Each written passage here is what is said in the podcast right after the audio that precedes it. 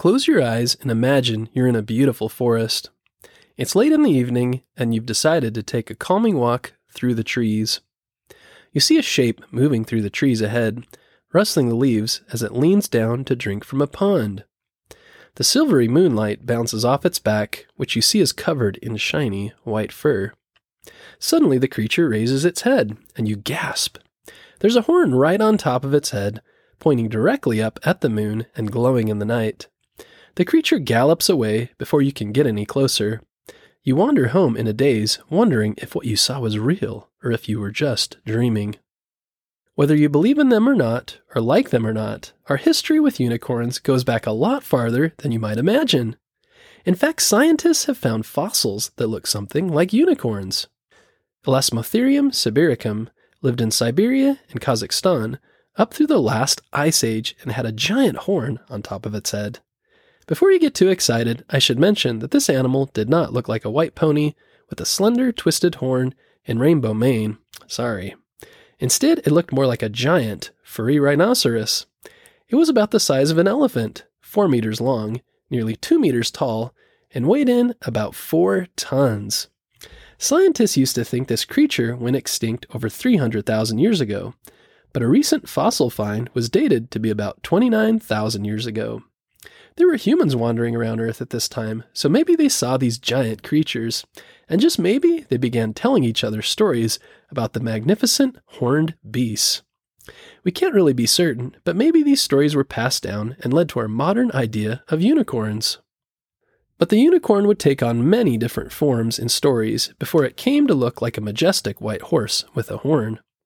Some of the very first artwork involving unicorns dates back to the Indus Valley Civilization. The Indus Valley Civilization flourished in what is now northwest India and Pakistan over 4,000 years ago.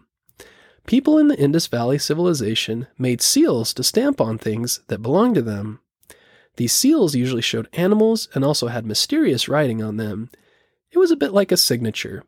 We still can't read the writing, but many of the seals show an animal that looked like an ox, or an antelope with a single curved horn on its head. Archaeologists have also found small, clay figurines of these animals, with the horn coming up from between the eyes and curving forward. Some scholars think the unicorn creature is based on a real, two horned type of cattle called an auroch that lived in the area. Others think it was based on a species of antelope but maybe it was based on a mysterious creature that these people had heard about in stories passed down by their grandparents, from their grandparents, and so on, back from a time that no one remembered anymore. Many other ancient peoples had legends about unicorn type creatures.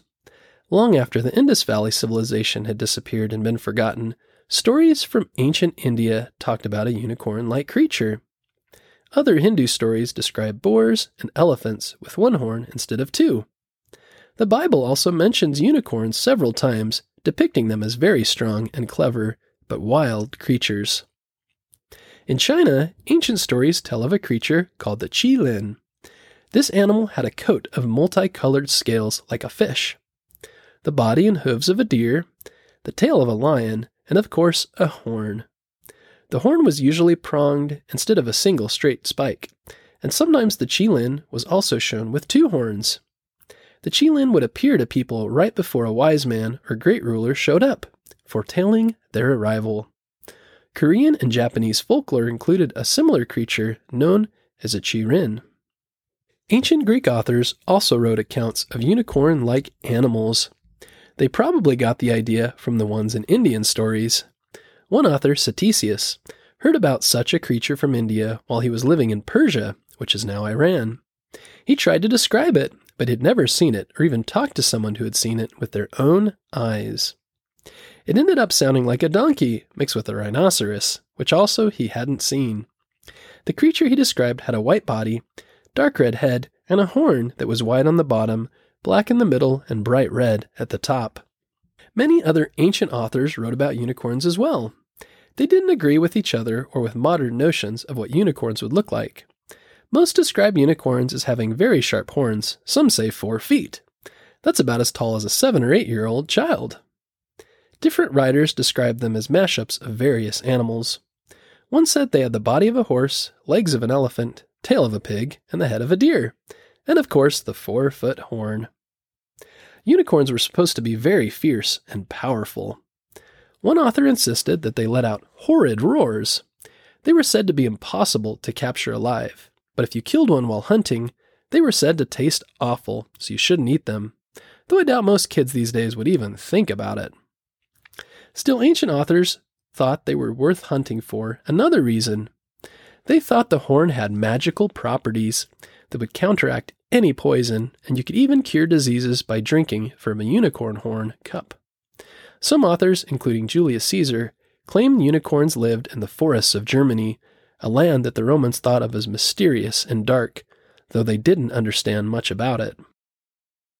It was during the Middle Ages that unicorns started to look like what we'd call a unicorn today a horse, or sometimes a goat, usually white and with long, sharp, twisted horn growing up from its head. One person took issue with the new, pretty white horse image of unicorns, the medieval explorer Marco Polo. He visited China and saw something he was sure was a unicorn.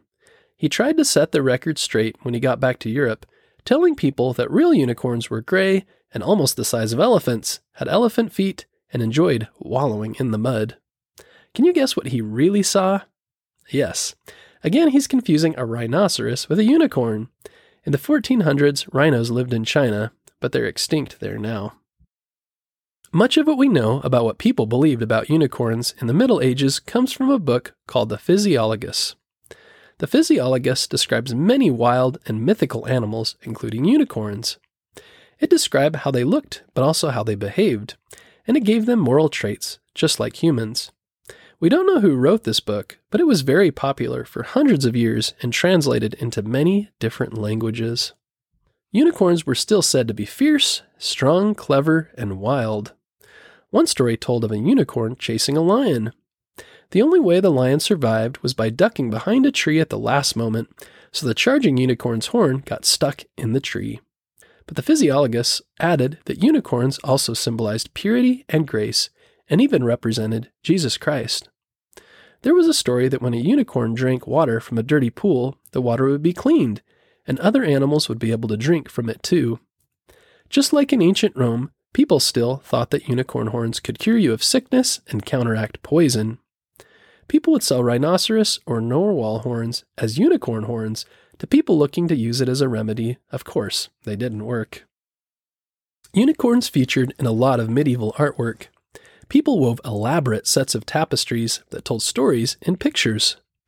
A unicorn themed tapestry might show a group of hunters trying to catch a unicorn on the first panel, which we know by now is not easy. But we learn in another panel these hunters have a secret weapon a young woman. In the Middle Ages, people thought that only a young maiden could tame a unicorn.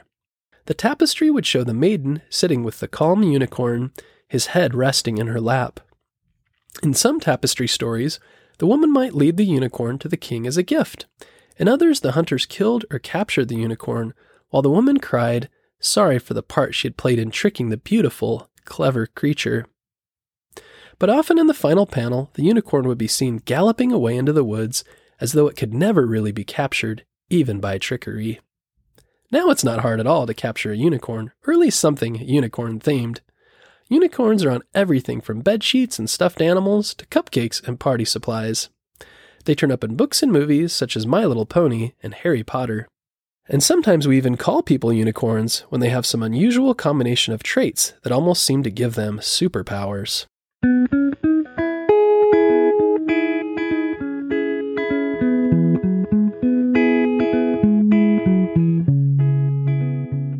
What do you think? Where did the legend of the unicorn come from?